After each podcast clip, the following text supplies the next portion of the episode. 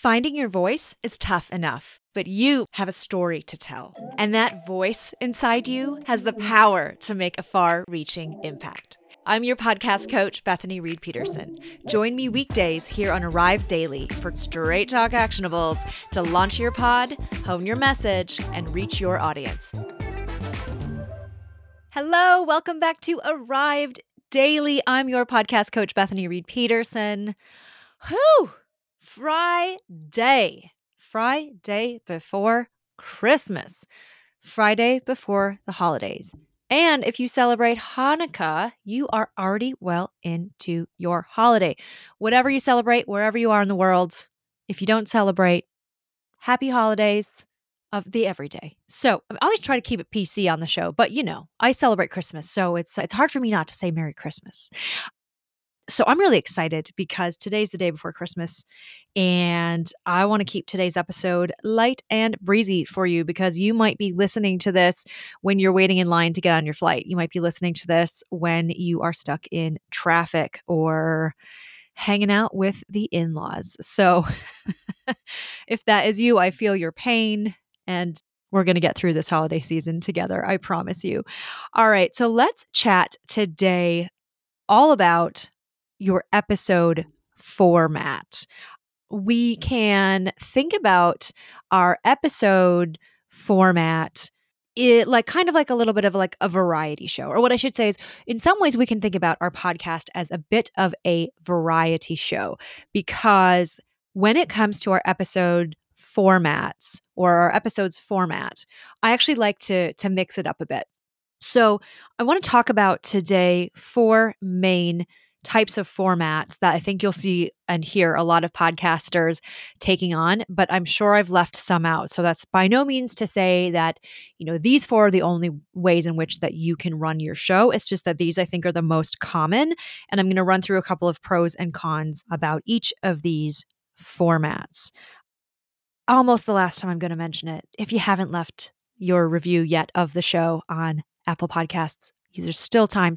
Leave your review to get in the giveaway. I'm giving away some amazing prizes, so go check that out at atelierreed.com/review. If you could please gift me the Christmas or the holiday gift this year of your review on Apple Podcasts, it would literally mean the world. It would joy to the world to me if you could do that. So head on over to atelierreed.com/review to learn about the giveaway, in which you can get an hour with yours truly, or you could win my Find Your Voice 8-week podcast launch course. Is it time for a holiday yet? I am so ready. Okay.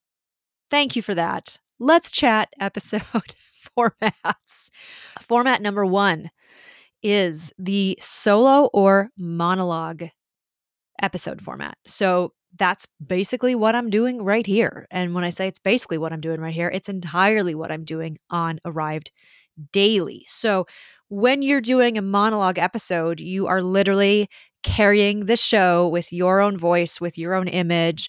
You don't have guests on, or during that episode, you wouldn't have a guest on. It's literally just you speaking your ideas into the mic, into your camera, and really running with the show. Now, I think what's really wonderful about that is, especially when you're starting out in your personal branding journey, in your podcast journey, I think having monologue and solo episodes really help to get your voice established and heard, and really you start to develop that rapport with your listeners when you're running these monologue episodes, because it literally is you just running the show, speaking your ideas, etc. So you get to be the star of the show, obviously always in service to your listeners.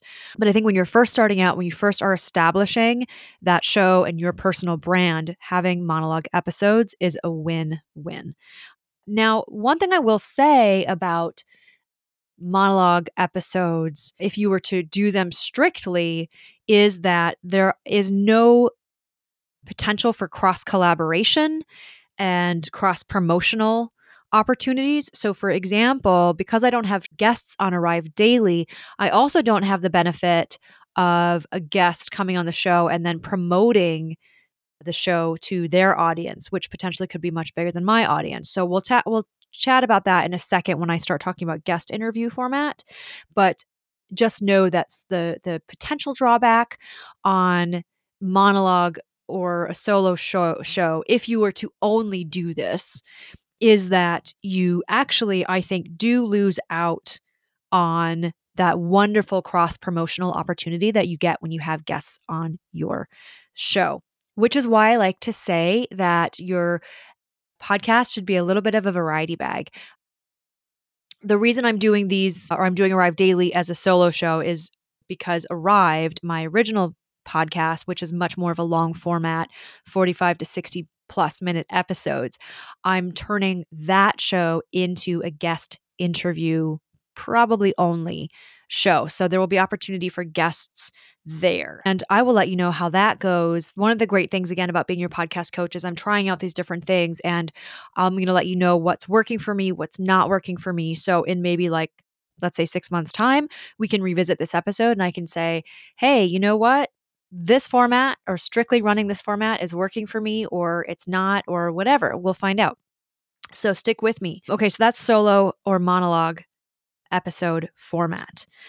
The guest interview format, of course, is wildly popular. So it does pretty much what it says on the tin, right? You bring a guest onto your show. More often than not, guests are meeting you remotely over Zoom or Zencastr or some other type of third-party recording software. The wonderful thing about a guest interview is that, like I had mentioned, it is a wonderful opportunity for cross-promotion and cross-collaboration.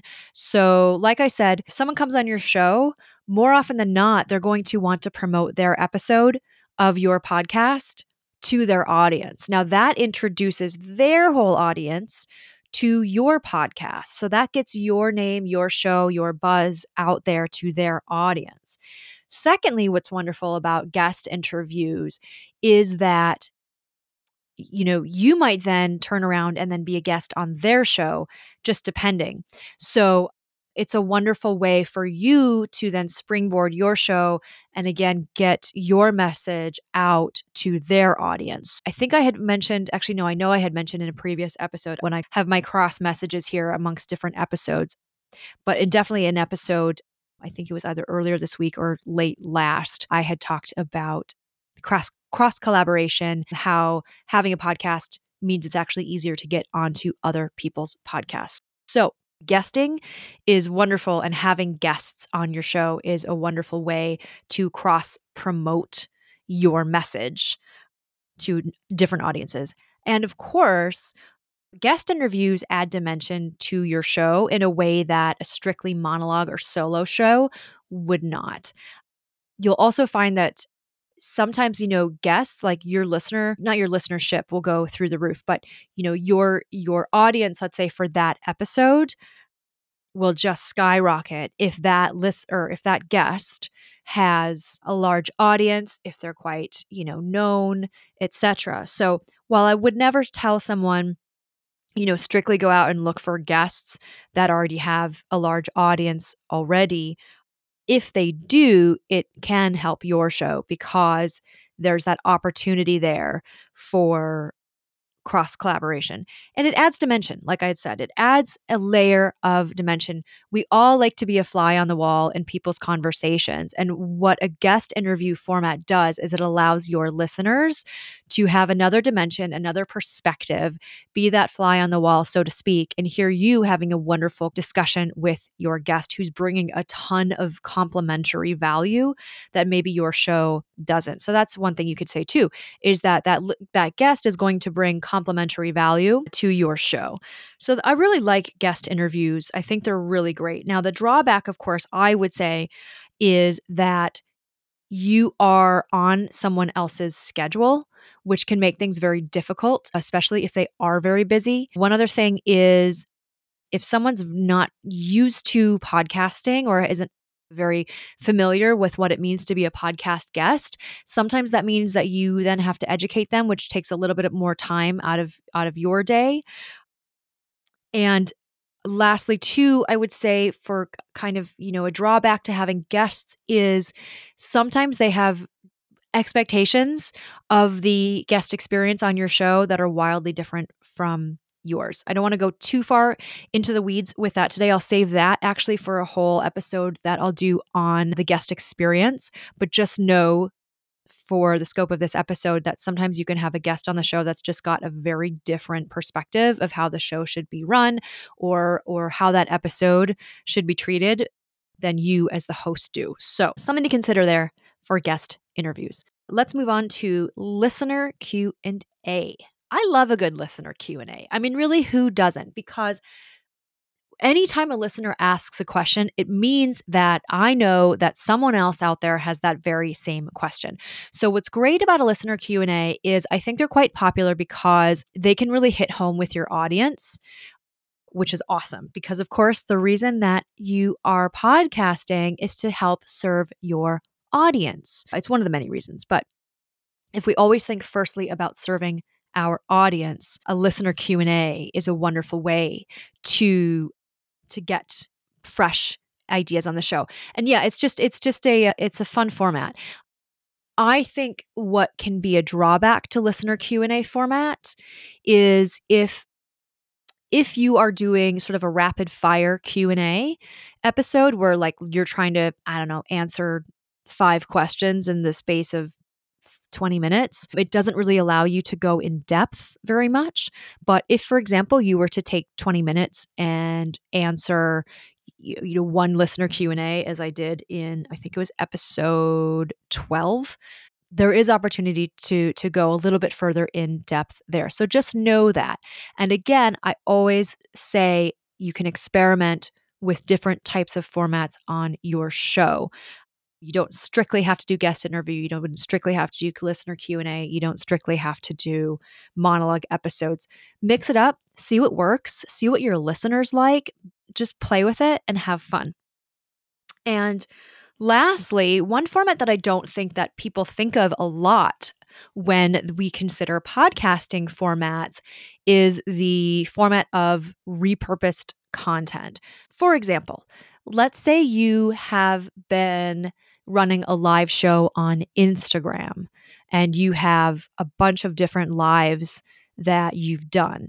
You could take and you could repurpose the audio and the video if you wanted. But let's say you just wanted to do audio for now. You pull the audio from those lives and you could repurpose that content into a podcast.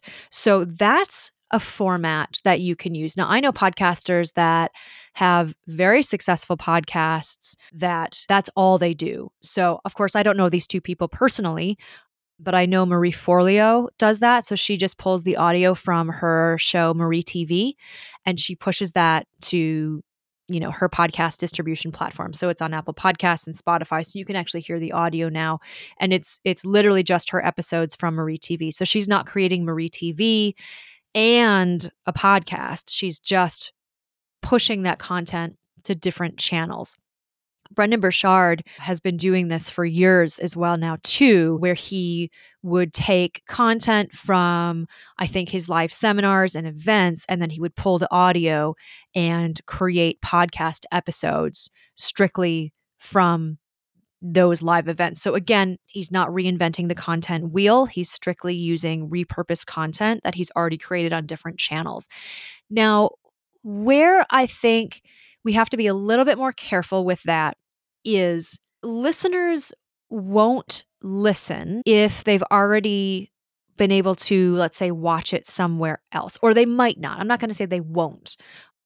So for example, if you know that most of your listenership is watching, or your audience, I should say, is watching your Instagram live that you do every week, and then you're pushing those lives to a podcast, there's going to be little incentive for your audience to then go and listen again to that repurposed content. So that's one drawback, I think, of the repurposed content. However, one thing that Brendan Burchard does, which I think is really great, is he will actually push episode content from those events that maybe those events are like a year old, that he did charge for, that, you know, that content used to be behind a paywall of sorts. But let's say it's maybe content that's like about a year old. It's still relevant. But what he's doing is he's actually taking that content that used to be behind the paywall and then pushing it into his free podcast. Now, that's an instance where someone wouldn't necessarily be able to find his content elsewhere. So there's an incentive for you to go and listen to his podcast, even though that content is repurposed. So consider that. But the great thing about repurposing your content from other channels is that it's really quick and easy to create podcast episodes with. So I want to really quickly run through the four formats again for you. Solo monologue. It's just you running the show. It's awesome because it builds your brand authority and it helps establish your voice to your audience.